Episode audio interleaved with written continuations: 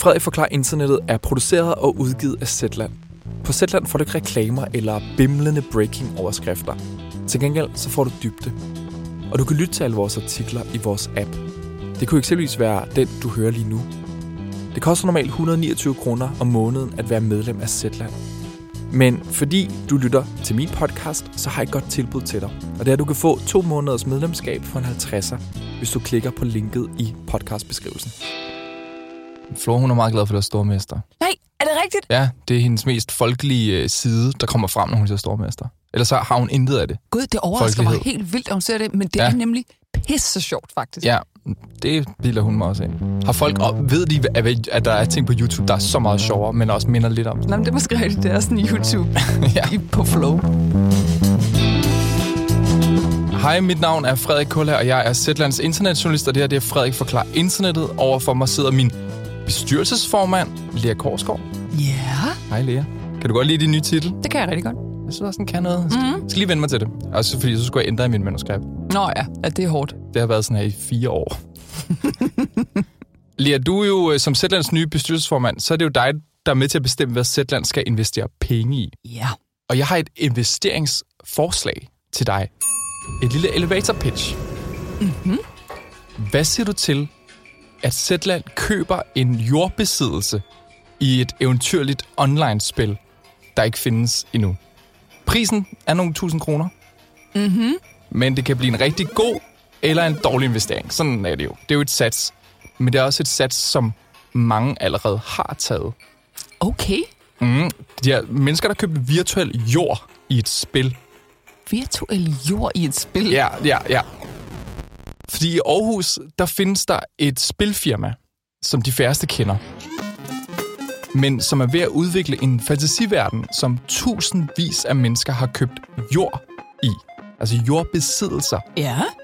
Indtil videre, så er der blevet solgt jord, altså virtuelle. Det er jo sådan græsmarker og skove og sådan noget der, ikke? Altså ind i et spil for 1,2 milliarder kroner. Nej, Jo, nej, okay. Jeg troede, du ville sige millioner. Og så kunne Milliarder. vi lidt. Hold da kæft. Okay. Ja. Wow. Og øh, det her afsnit af Frederik Forklarer Internet skal med handle om, hvordan der er opstået økonomier i spil, som folk faktisk kan leve af. Mhm. Hvis de Ja. først investerer nogle penge, så at sige. Ikke? Ja, ja. Og i udviklingsland, der har særligt et spil vendt op og ned på tilværelsen for tusindvis af mennesker. De har sagt deres job op i den fysiske verden for at opfostre fantasivæsener i den virtuelle verden. Og hvordan det så ligesom kan betale for mad på bordet, det er det, jeg skal forklare nu. Okay. Hold da kæft. Ja. det, det, det her afsnit var også sådan, hvor jeg sådan, det her det er simpelthen... Jeg ved ikke engang, hvordan jeg skal sige de her ting med straight face til Lea. Jesus. Ja. Sådan Ja. er det jo. Ja. Det er det jo podcasten, Lea, hvor jeg skal forklare dig, en øh, med din egen ord meget lidt internetkyndig person, hvad et internetfænomen handler om. Fordi forstår man ikke internettet, så forstår man heller ikke den verden, vi lever i. Men først, hvis du ikke er medlem af Zetland, så kan du blive det lige nu for en 50'er for de første to måneder. Du skal bare besøge zetland.dk-ffi, Frederik Forklarer Internettet. Ja, og så tjek det ud, fordi det vi laver, det er ikke bare det her. Nej, Frederik forklarer internettet er en smagsprøve på alt muligt andet øh, journalistisk indhold. Og man kan lytte til det hele. ja, det er det et forspil. Øhm, det store knald ligger og venter. ja, præcis. Du siger lige igen. zetland.dk-ffi. Fedt, lad os komme i gang. Ja. I dag vil jeg forklare dig, hvorfor flere og flere mennesker håber at kunne brødføde sig selv ved at investere tid og penge i en ny global spiløkonomi. Og Lea, et af de mest interessante steder at begynde er i en gammel industribygning på havnen i Aarhus. Fordi på havnen i Aarhus, der holder spilfirmaet Bright Star Studios til, og firmaet blev grundlagt i 2018 af deres direktør, som hedder Mark Laversen. Og der er et ufatteligt pres på Laversens skuldre. Han leder udviklingen af Ember Sword. Et multiplayer-spil, øh, hvor spilleren forvandles til en modig kriger, der skal kæmpe sig gennem en stor eventyrverden med hyggelige landsbyer, med krostuer og smedjer, men også nogle fjendtlige væsener, som springer på en, når man går gennem skovene. Mm-hmm. Ember Sword er et af de absolut mest hypede spil lige nu.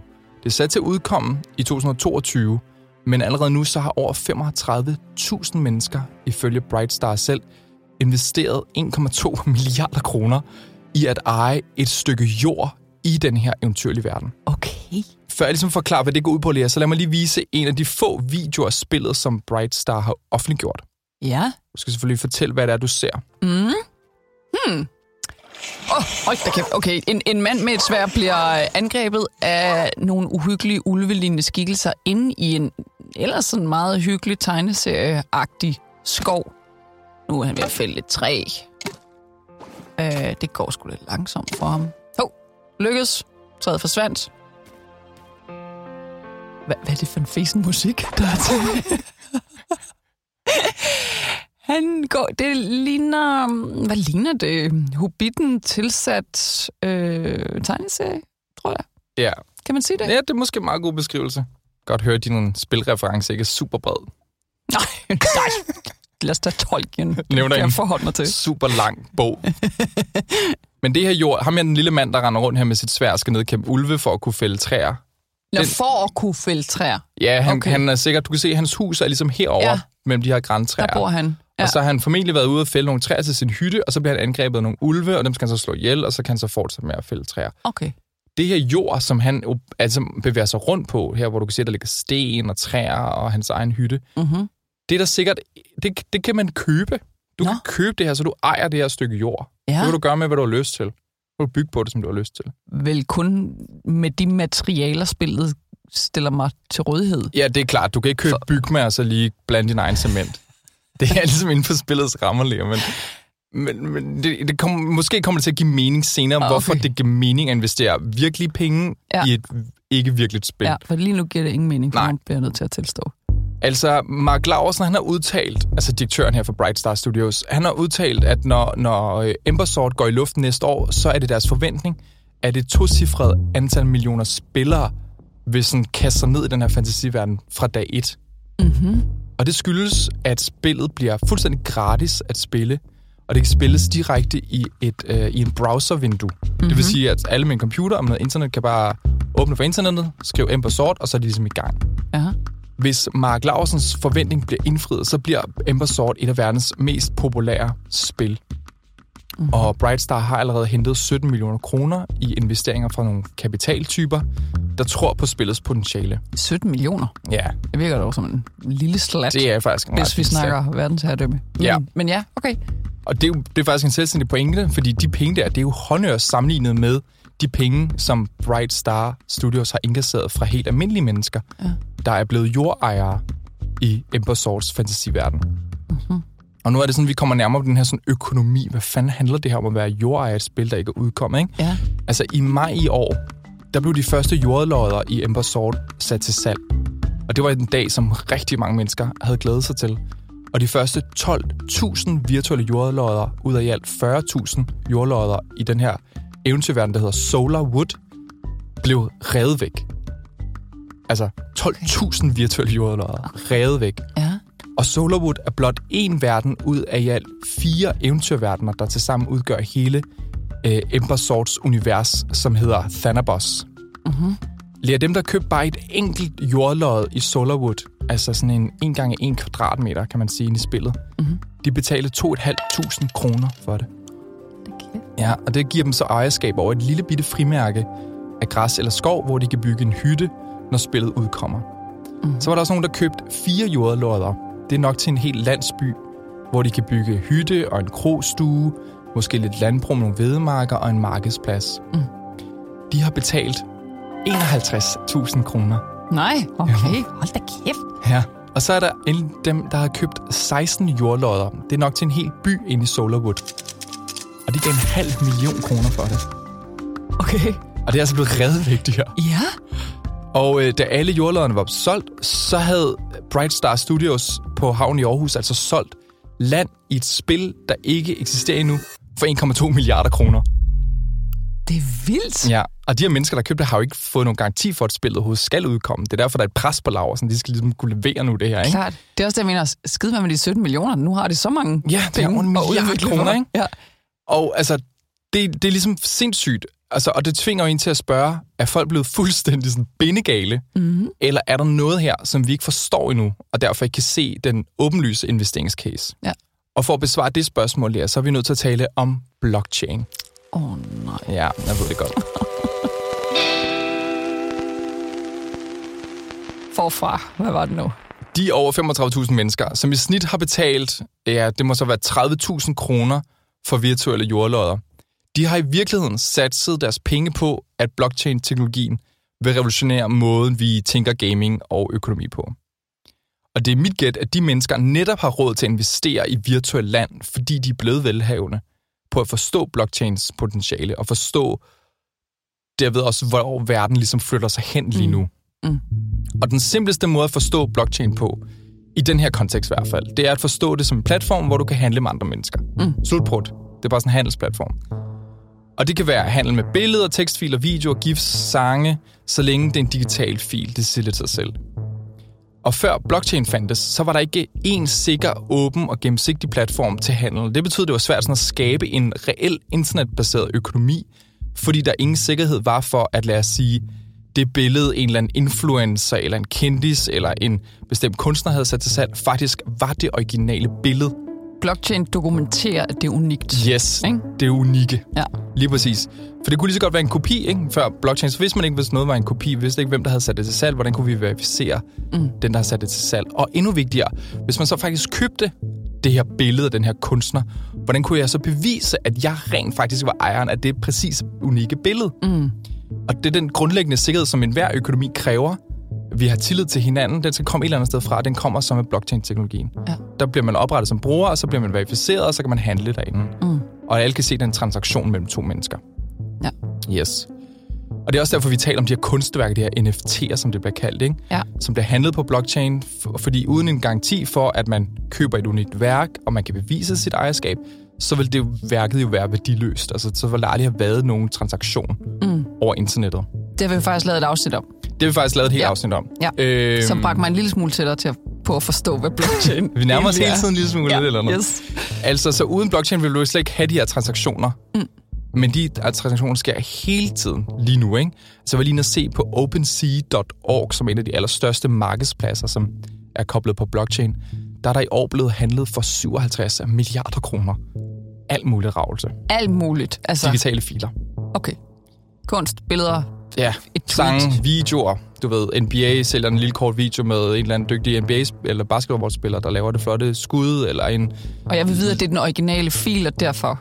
Ja, og du øh, ejer og den. Det, ja, og det kan blockchain Ja, det er ligesom det er et ja. samlerobjekt. Ligesom ja. hvorfor havde folk bilkort i 80'erne. Det er lidt sådan, man tror man skal forstå det. Ikke? Ja. Men 57 milliarder kroner i handel ja. bare på et år, ja. eller i år, taler nærmest sit eget tydeligt spor. Ikke? Ja. Så der er altså smæk på den her nye internetbaserede økonomi. Yes. Og årsagen til, at jeg gør så stort nummer ud af igen og igen at skulle rundt om og forklare blockchain det, det er, at hele den her milliardøkonomi, der nu findes inde i Embersort fantasiverden, den hviler på blockchain selvfølgelig. Mm. De her 35.000 mennesker, der har købt jordlodder i Solarwood, har købt lodderne som et skøde, kan man sige, på blockchain. Mm-hmm. Og det giver dem så et digitalt bevis på, at de er jordejere i Solarwood, som er fedt i sig selv, hvis man er en gamer og synes, det at spille måske mm. kan blive rigtig interessant at spille. Men, Fordi Ja. Jo, så så man lige mig eje noget af det her fede spil. Ja, hvorfor ikke eje noget? Ikke? Okay. Tænk på, at mennesker sidder og bruger milliarder timer på at sidde og spille World of Warcraft, ja. men de ejer ikke en skid. Nej. Når de sletter deres account, så har de aldrig eksisteret. Mm. Det, det giver min følelse af, at jeg har et hjem i det her spil. Ja. Fedt nok, som faktisk. er jo ret nyt, og de kan selv gøre med det, hvad de har lyst til. Mm. De kan selv skabe sig et hjem derinde. Hvordan skal der se ud? Vil du ligge en hytte her? Skal der være en jordbærmark derovre? Hvem må komme og besøge dig? Fordi det er ikke bare cool i sig selv at kunne sige, at jeg er jordejer. Det kan du ikke score på ude i byen formentlig. Du, mm. er, jeg ejer et stykke jord ind i Solarwood med mig hjem i aften. Det, altså, men i nogle miljøer vil det formentlig være en cool ting. ja. Men der er mere i det. Okay. Der, du kan tjene penge på det her. Okay. Fordi det, at det her, øh, det her jordlod findes som skøde på blockchain, gør også, at du kan sælge det til hvem som helst, mm. som vil give en bedre pris, end det du har givet. Fuldstændig som i en virkelig verden, ikke? Mm. Og man kan sige, det er egentlig faktisk det nye og revolutionerende ved spillet for Aarhus. Det er et blockchain-baseret multiplayer-spil. Og det betyder egentlig bare, at man kan tjene penge på at spille.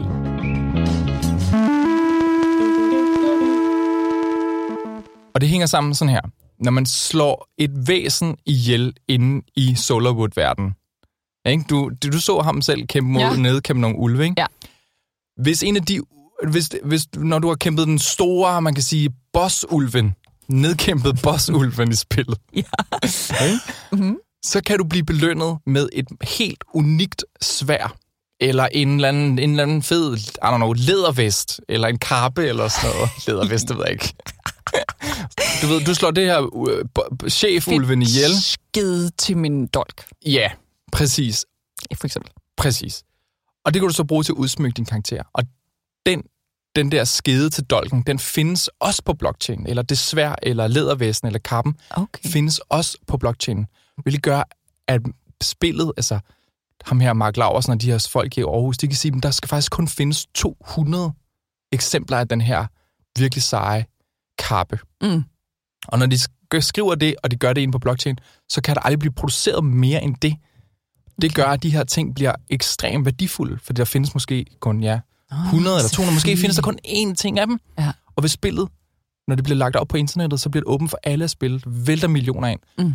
Hvem vil ikke gerne eje en af de 200 øh, skeder til en meget sej dolk? Ja.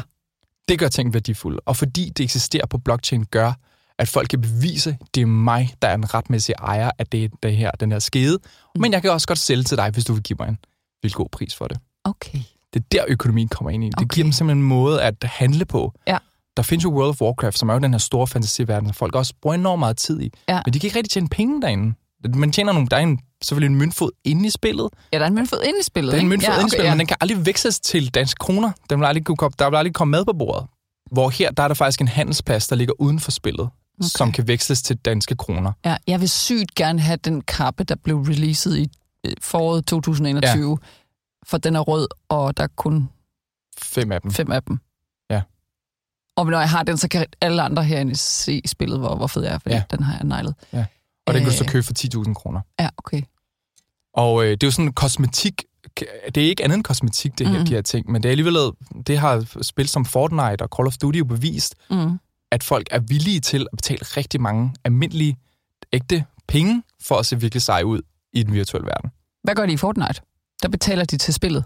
Der, ja, men der kan de også, der, ja, der foregår al handel inde i spillet, kan man sige. Men med spillets møntfod. Med spillets møntfod, okay. det er sådan indopereret inde i spillet, mm-hmm. hvor Mhm. det her, det her Aarhus-spil, det ligger udenfor, fordi det ligger på blockchain. Okay, jeg begynder at forstå det, tror jeg. Ja, okay. Så det vil sige, det handler sådan set om samleobjekter, om at udstyre sin karakter med noget fedt, få et fedt stykke land, måske køber du noget jord, der ligger mellem to store byer, hvor der er meget trafik igennem. Mm. Det er også sådan, man skal forestille sig. Så der er mange, der kommer forbi der, hvor du bærer. Mm. Og nu, hvis der er mange, der handler på den markedsplads, du har fået bygget på di, i din by, Ja. så får du også et cut af de penge. Okay, wow. Ja, ja. Altså, og de her aarhusianske spiludviklere har også været at sige, at, at både når der bliver handlet med våben eller tøjbeklædning, men også alt muligt andet, også med, med, med, med jordlodder, så vil 50% af den omsætning, der bliver genereret inde i spillet, det vil blive udbetalt til jordejerne. Altså nærmest sådan en feudalt Ja. system, ikke? Ja, Altså, og det er her, det faktisk kan blive en virkelig god forretning at eje jord inde i den her virtuelle verden. ja for Fordi jo dem, der- spillet bliver. Ja, og dem, der Ja. ejer mest, vil blive betalt mest. Og så tror jeg, det vil bevæge sig hen i en model, hvor dem, der genererer mest værdi, vil blive betalt mest. Ja. Så det ikke bare handler om at eje mest muligt, men om at lave nogle fede jordstykker, hvor folk kan have det fedt på. Det håber jeg for dem. Fordi det er deres når de nu plan, er i gang med at genopfinde kapitalismen, then do it better than the first one. En god opfordring, ikke? Altså, og, og al den her værdi, den bliver selvfølgelig så udbetalt til dem i sådan en kryptovalutaform, Mm-hmm. og den kan så bare veksle til danske kroner. Okay. Det er ikke noget problem. Og på den måde, lige, der kan penge, der genereres i den her virtuelle verden, blive en måde at forsøge i hvert fald ens tilværelse i den fysiske verden. Ja. Giver det nogenlunde mening? Ja, ja.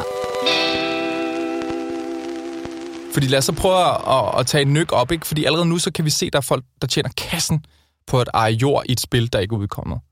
Altså Ember Sword, ikke? Ja.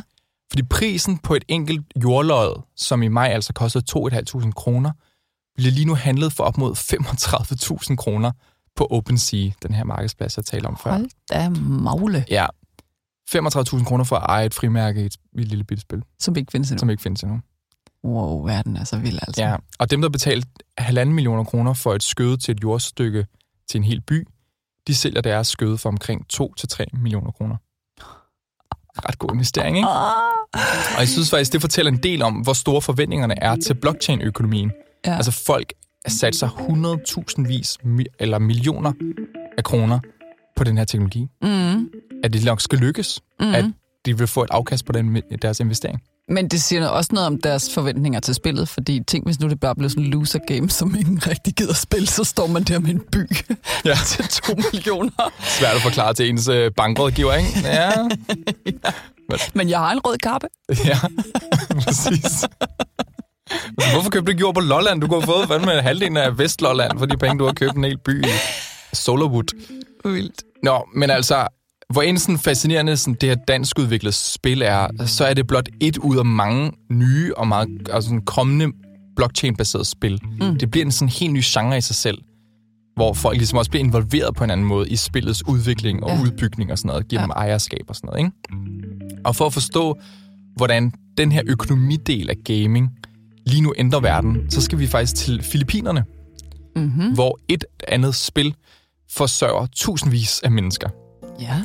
Og spillet hedder Axie Infinity og udkom i 2018 fra spilfirmaet Sky Marvis, der egentlig har hjemme i Vietnam, og var, var et af de, sådan, de første blockchain-spil, hvor mennesker kunne tjene en reel indkomst alene ved at spille.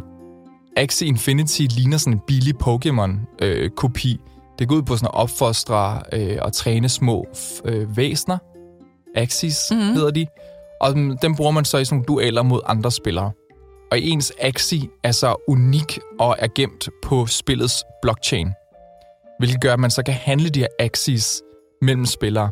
Mm. Ofte med nogle ret store øh, afkast. Og spillerne de modtager så kryptovaluta, når de vinder en duel.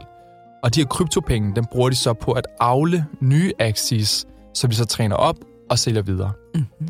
Og hele det der system, det er en økonomi i sig selv, der findes inde i Axie Infinity-spillet. Mm-hmm. Og det betyder altså, at dedikerede spillere de kan tjene tusindvis af kroner om måneden alene på at sidde og spille Axie Infinity. Og de har i august, der havde de 1,8 millioner mennesker, der var logget ind og spillet. Og 40 procent af de mennesker, de bor i Filippinerne, hvor en sådan kombination af lave lønninger og så corona-lockdowns har fået rigtig mange filippiner til at ty til blockchain gaming for at få med på bordet. Hold da kæft. Ja, en vild sætning i øvrigt, ikke? Jo, altså, jo, jo. ja.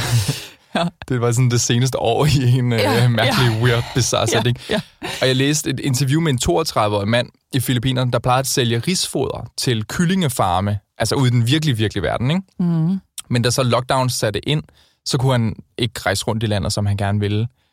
Og øh, måtte ligesom sige sit arbejde op, men han havde jo stadig sig selv, og så havde han også øh, sin, sin 82-årige øh, bedstemor, han skulle tage sig af. Mm-hmm. Og øh, så begyndte han at duellere med fantasivæsener i Axie Infinity på opfordring fra en ven. Ej.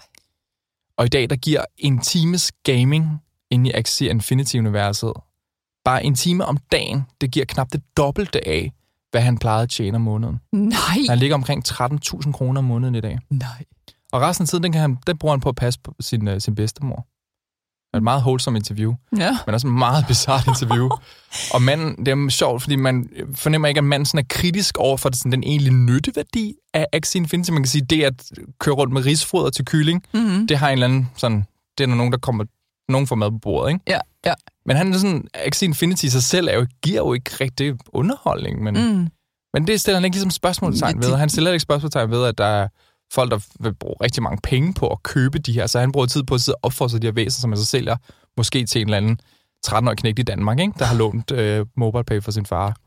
Kunne man forestille sig, ikke? Ja.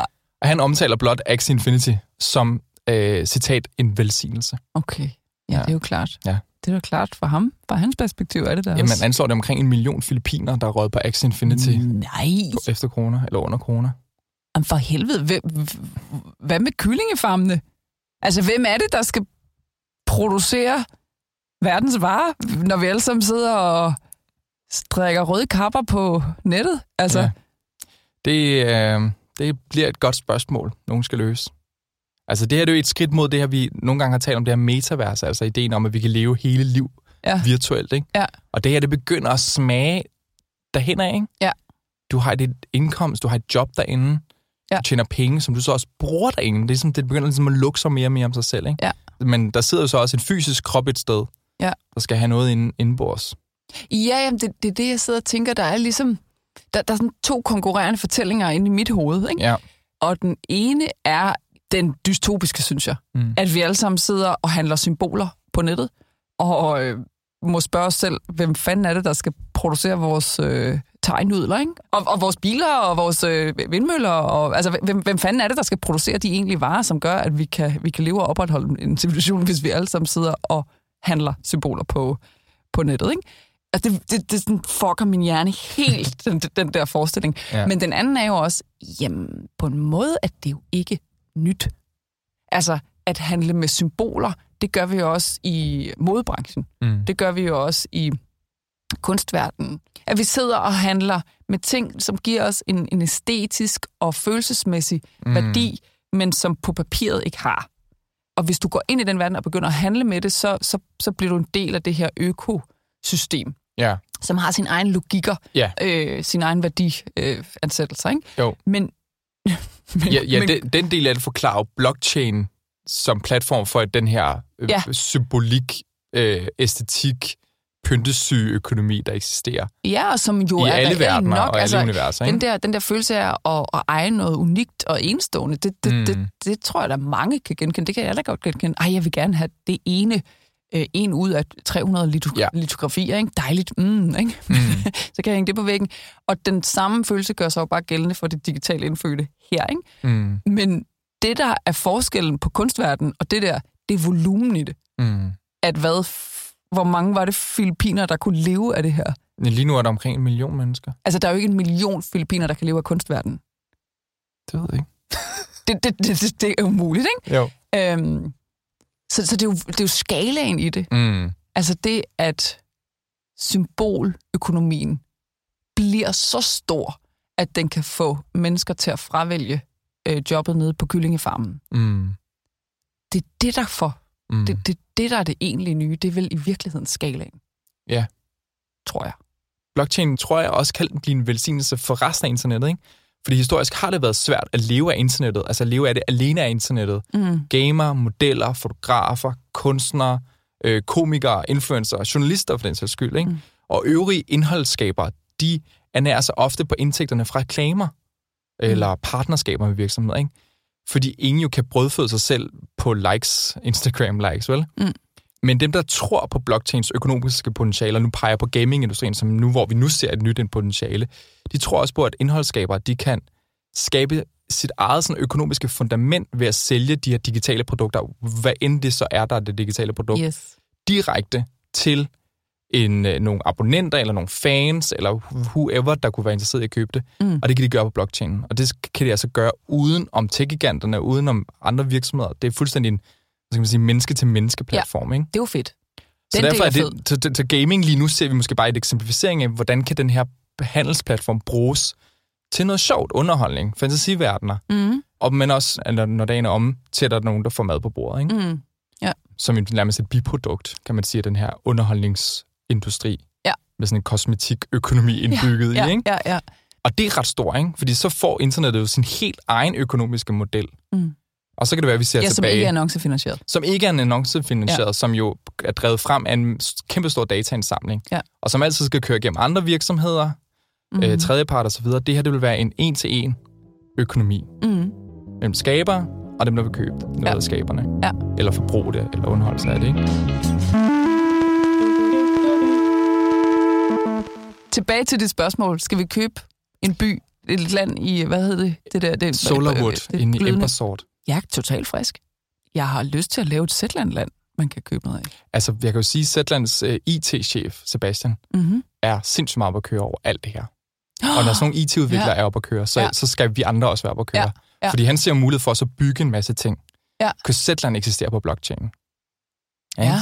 Kan mennesker, kan vores medlemmer Ja. købe dele af en artikel, Ja, ja, ja, så de ja. kan sige, jeg ejer Ja. indledning til Lea Korsgaards epos om dansk politik, eller et eller andet, ikke? Ja, Eller det, det, det er der nok ikke nogen, der vil give penge for. Altså, eller du ved, det er måske ikke en værdi i sig selv. Men, et, men du ved, brainstorm, ikke? Hvordan Ja. kunne det se ud? ja, ja, hvordan kunne det se ud, ikke? Har vi noget herinde fra Zetland, som folk vil betale penge for? Og som vil give mening for dem at købe? I don't know. Spændende spørgsmål. Hold kæft, det er sgu da skide spændende, det der. Jeg vil gerne sige tak til dig, der har lyttet med på det her afsnit af Frederik Forklar Internettet. Det er Ida Skovsgaard, der har mixet musikken. Det er Niels Malte Lundsgaard, der har klippet og produceret den. Og min redaktør er Kåre Sørensen. Og hvis der er noget, du gerne vil have at forklare i næste afsnit, af Frederik Forklarer Internettet, så skriv til mig på frederik.dk.